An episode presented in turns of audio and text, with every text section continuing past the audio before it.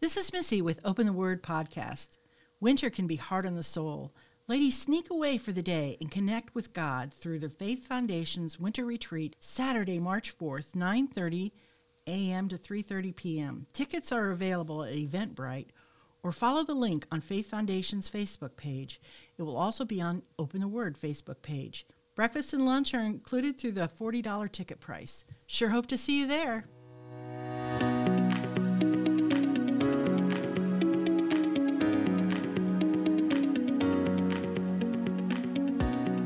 Welcome to Faith Foundations with Open the Word with Circle of Friends podcast. I'm your host, Gwen McCaslin, for this discipleship series. And we are on New Testament survey. Um, and I'm picking up where I left off on the last podcast. And we're really honing in on how God set the world stage for Christ's arrival. And I want to kind of point out some of the political climate that was brewing and happening and had culminated during this season um, in light of what you end up seeing blowing up around Christ um, and some of the dynamics that were at play.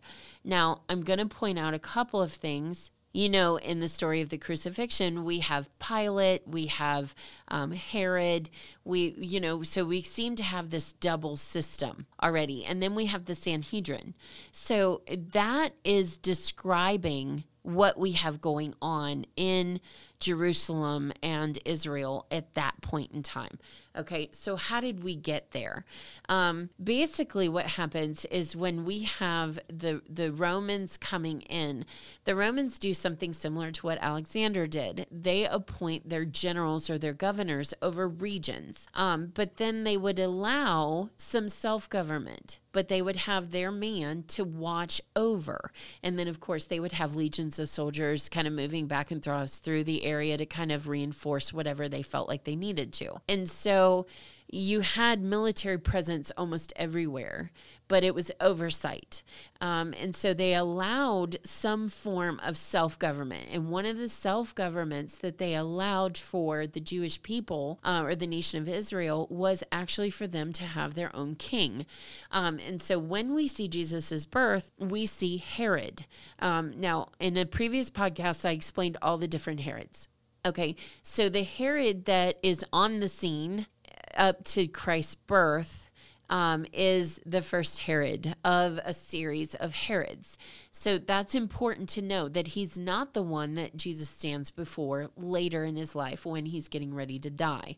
And I think sometimes if you're not as familiar with scripture, you might miss the fact that it's a totally different dude. Okay, so basically, um, what happens to Herod at this point is Herod has forced his way into king kingship, the first Herod. Okay, so right around the time of Jesus's birth, you've got all kinds of prophecies surging. Um, you know, you've got kind of some excitement brewing because, like I told you before, Daniel's prophecies are pretty specific. Um, and so there were um, there was a timetable of when the Messiah would have to be cut off. And so you knew he had to be here before then. um, and so there's some interesting things, but they kind of had a time frame that they were looking at. And so Herod would have been very aware of that because anything that had to do with the king of the Jews coming, he would wanted to have been all over. The second thing is he was trying to make friends with the Jews.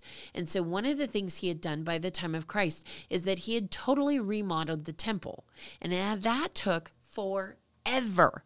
And here's why the Jews would not let him tear down the temple and rebuild it. So they had a couple of rules for him. Fine, we'll go along with you, but you can only do portion at a time and it has to be priests that are building it. And so quite literally the temple was replaced section by section by section very slowly and meticulously with the priests presiding and doing all the work. Okay, so Herod wasn't allowed to completely have his way. Um, but so he wanted to make it grand, big, beautiful. He was going aiming for Solomon's temple, okay, because he wanted the people's buy in. Why? Here's what you need to understand Israel knew that the only man who had right to be king had to be descended of the line of David.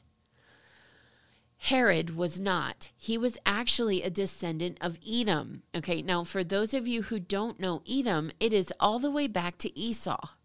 Okay, who was the son who was not born of the covenant? Okay, he's the one that Sarah said, Hey, Abraham, take Hagar.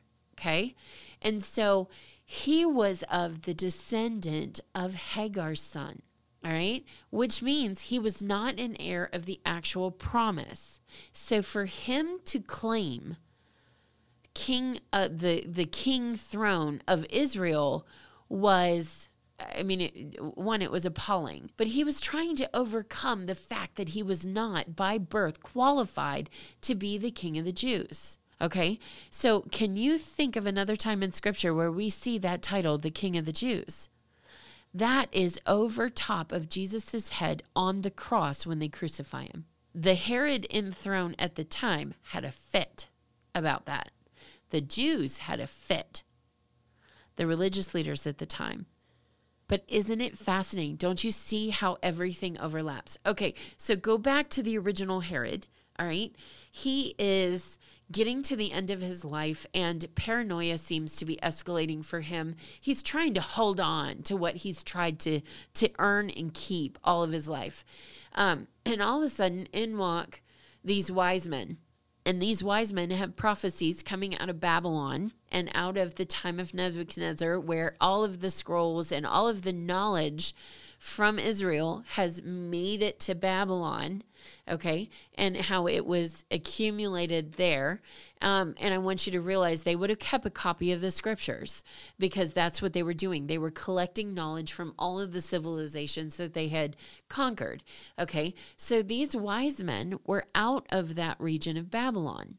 They had studied the signs and the stars and all of those things. And so they knew the prophecies of the Old Testament as well as the Jewish priests would have known in the day. Okay. And as well as Herod would have studied. Because you got to remember, he was dreading the day that the king of the Jews was going to come because of the prophecies that were coming out of Daniel, that were in Daniel, um, and the specific timetable that was in there.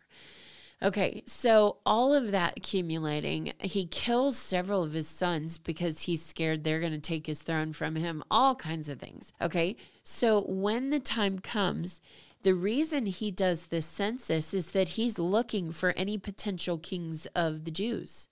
He's looking for this potential Messiah that's going to take his place. Um, prior to this, um, earlier in his reign, he's reigned about 40 years, I think, at this point, somewhere in there, 40, 50, something like that. So he's had a full reign. And I think that's important to notice too, um, that he's an old man. Um, and he's he doesn't have a lot of stability and he's precariously perched uh, with his kingship.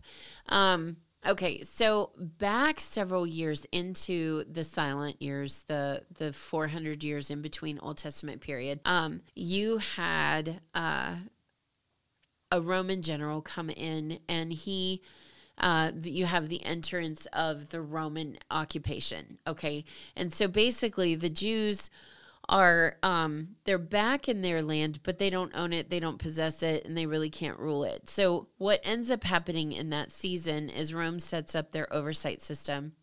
And you get a lot of the high priests that are trying to almost build a dynasty within that. And so eventually you get that power system.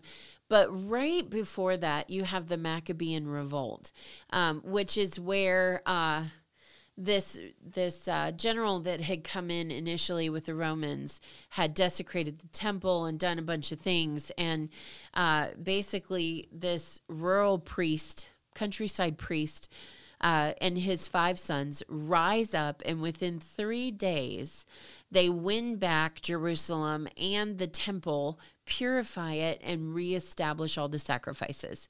Okay. And in that period of time, uh, sorry, that's three years, not three days. um, but in that period of time, we have uh, the celebration of Hanukkah and all of the traditions surrounding Hanukkah happening because you know the lamp that they put in the temple had uh, didn't have enough oil to last for the full amount of days, but it did anyway, and so it's, it's seen as a miracle for the nation of Israel. But eventually, what happens is the Maccabees and the descendants continue to rule Jerusalem.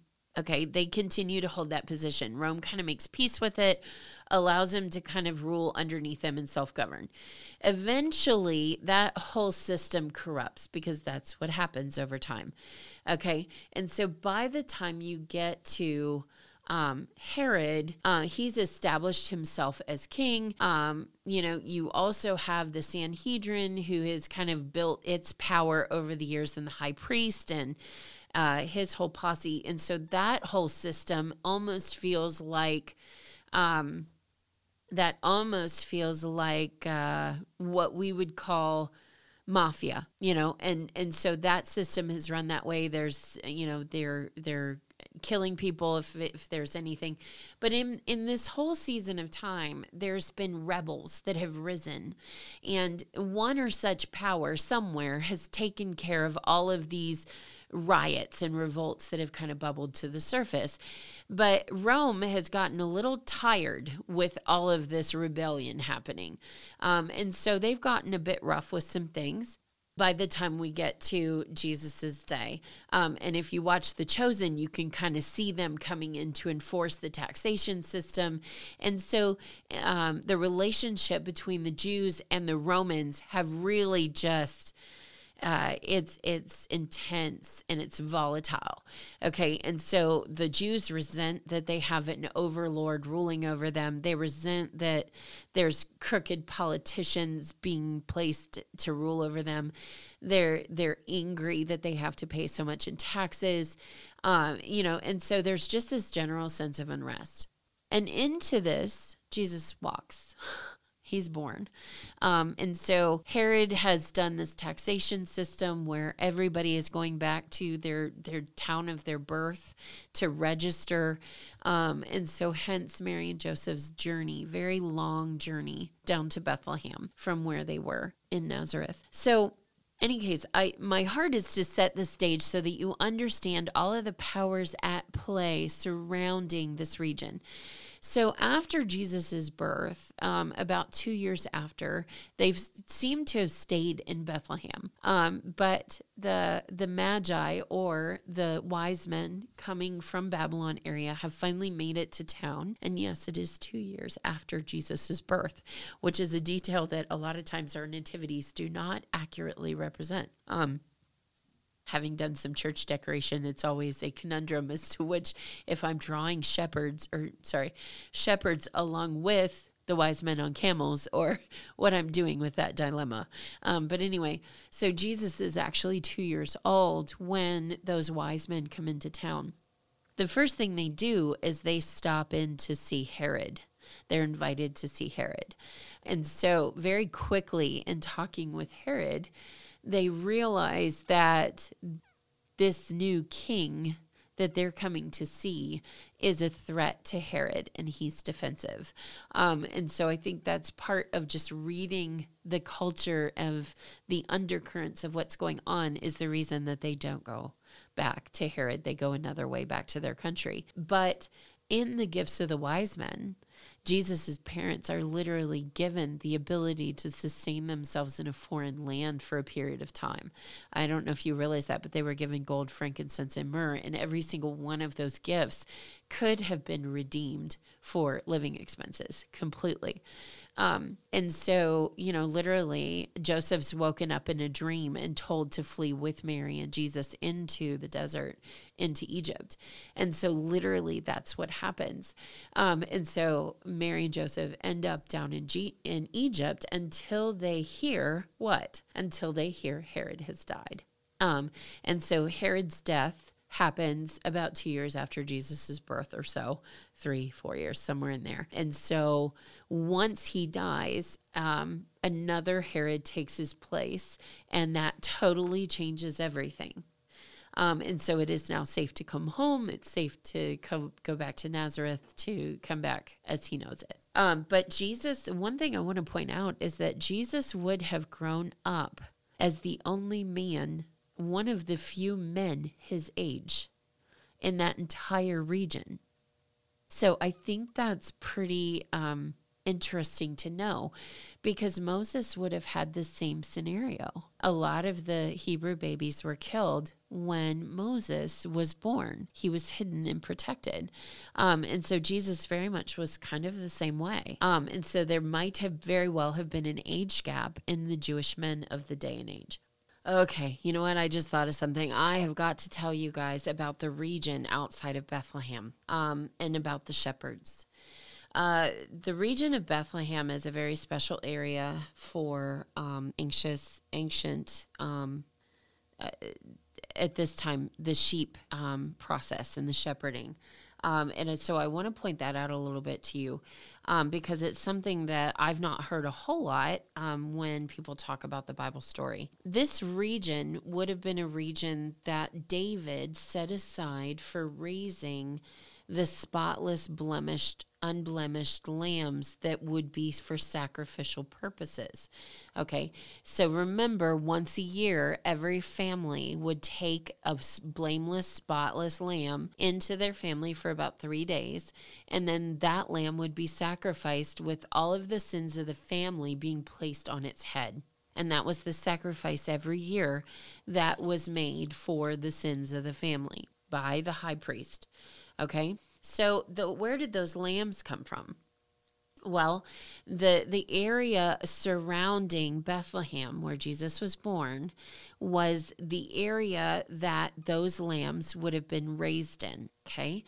Um, and so this is interesting facts. Um, and I, I'm sorry, I apologize. I don't have my sources anymore. I've heard this uh, probably about a year ago, um, and I hadn't heard it before. But the the shepherds that were in this area would have been levitical shepherds they would have been trained like the priests would have been trained and that they knew what the old testament said now why well they would have been trained because they were responsible for raising the sacrificial lambs Okay. And so they had a very specific way of doing it, um, very specific, you know, but they needed to know the why. So they were very acquainted with Old Testament Deuteronomy, Leviticus, those kinds of things, because that's where a lot of their instructions would have come out of. Um, and so these were very specifically trained shepherds. And I think a lot of times we don't think of these shepherds as this, as this. Um, they would have been ones that understood the gravity of what they were raising. So, how were these sheep treated compared to the other ones. Um, when these sheep were born, the first thing first is they were checked to see if there were blemishes, spots, you know, um, unformed limbs, anything that would have made them considered impure.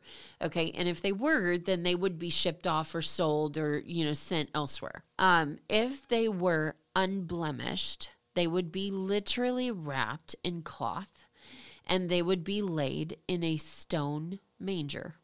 They would be specially cared for and specially the, their cleanness and everything would be maintained to a totally different level from all of the other sheep to preserve being blameless um, or spotless so that they could qualify to be the sacrifice. So when angels appear on the hills and make their announcement, these shepherds know exactly what Jesus is.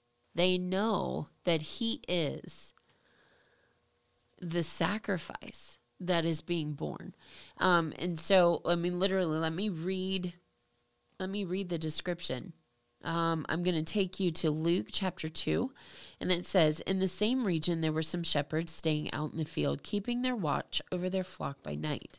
An angel of the Lord suddenly stood before them, and the glory of the Lord shone around them, and they were terribly frightened.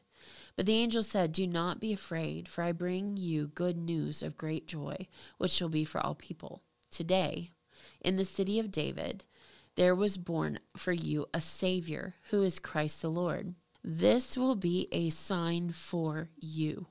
Listen, listen to this. you will find a baby wrapped in cloths lying in a manger. And suddenly there appeared with the angels a multitude of heavenly ghosts, praising God and saying, Glory to God in the highest. They knew in that little phrase, that sign that God specifically gave for them, exactly what was meant by this child being wrapped in cloth and lying in a manger. They knew what it meant. It meant that he was the one that would sacrifice his life for their sin.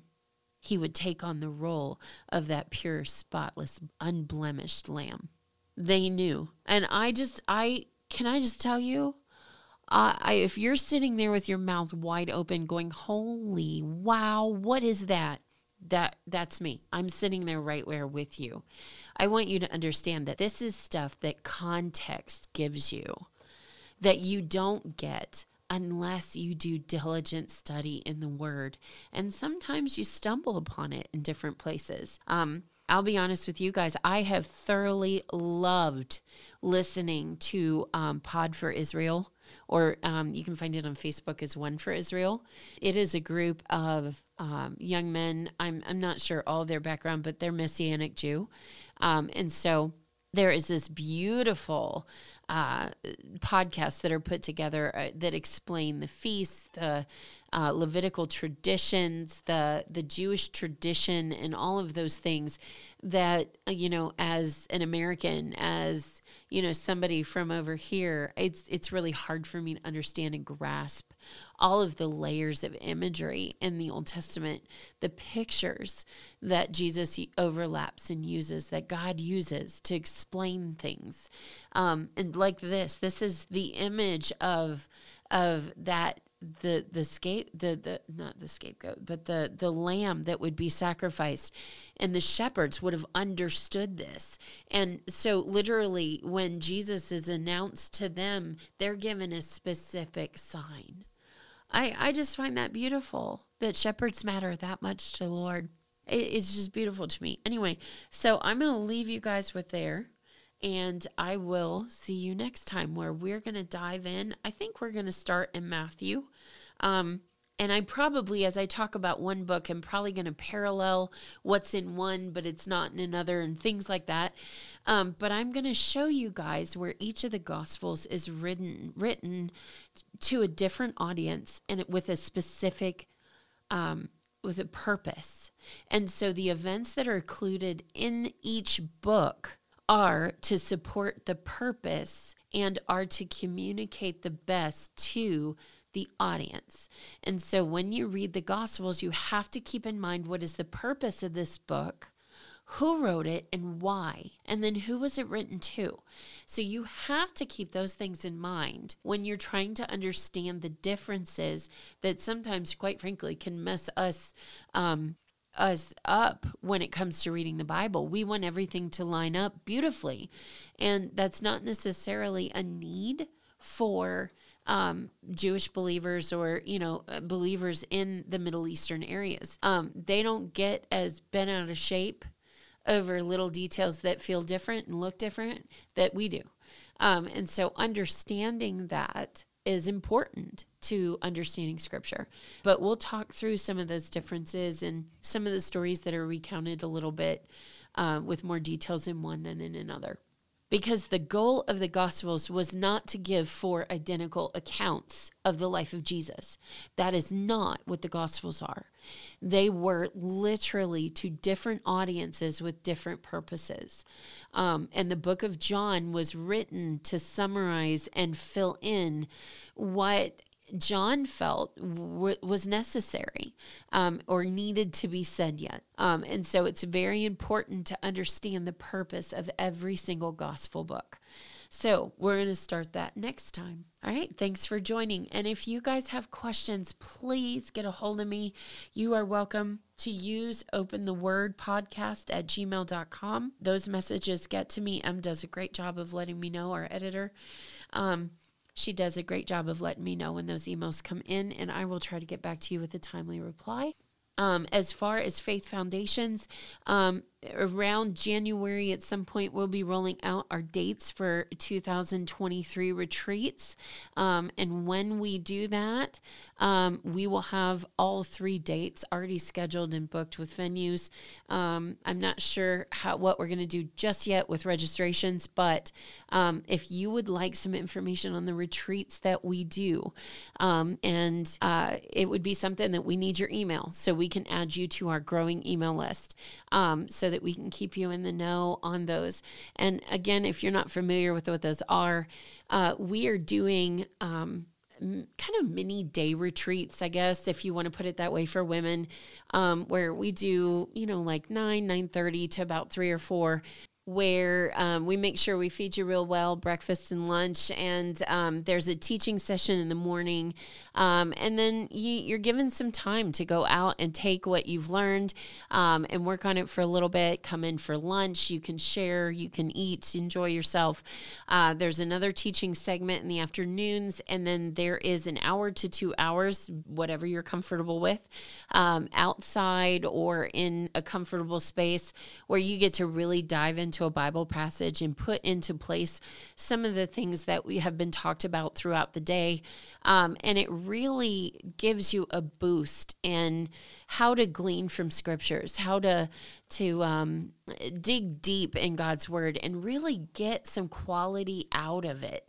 Um, and so the whole point of these is to be able to deepen your time with the Lord in the word. Um, and so that's kind of our heart for the day. Um, we've done two so far, and uh, the ladies that have come, I just cannot say enough. Um, and so we're excited to see where God leads this year. Anyway, send us your email. You can get a hold of us at Open the Word podcast at gmail.com. Uh, we also have a Facebook page for Open the Word. You're welcome to message through that. And Faith Foundations actually has its own Facebook site for specifically for the retreats. And um, we do repost some of the podcasts on there as well um, you are welcome to contact through that site too. Um, we'd love to hear from you, um, but we'd love to add you to our information list and um, and get that information in your hands. These are wonderful things to bring your children, older children to, um, maybe teenager, young adult, that kind of thing, um, or young believers that you might be mentoring, or even friends. There are some. Uh, options where you can even spend your time in the Word together with a friend. And so these are just really sweet times to just deepen your personal walk with God and your devotional study with the Lord. It is a pleasure to do these for you guys, and I hope you enjoyed them.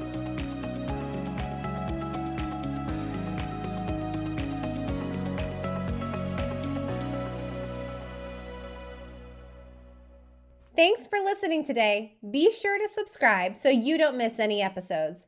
We'd love to hear from you, so find us on Facebook and Instagram at Open the Word Podcast or send us an email to openthewordpodcast at gmail.com.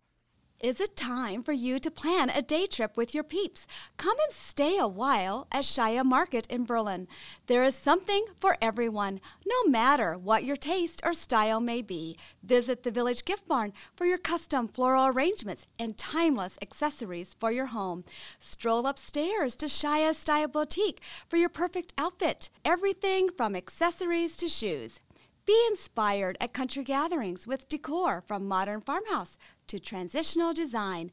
Then meander through the gardens for a large selection of houseplants.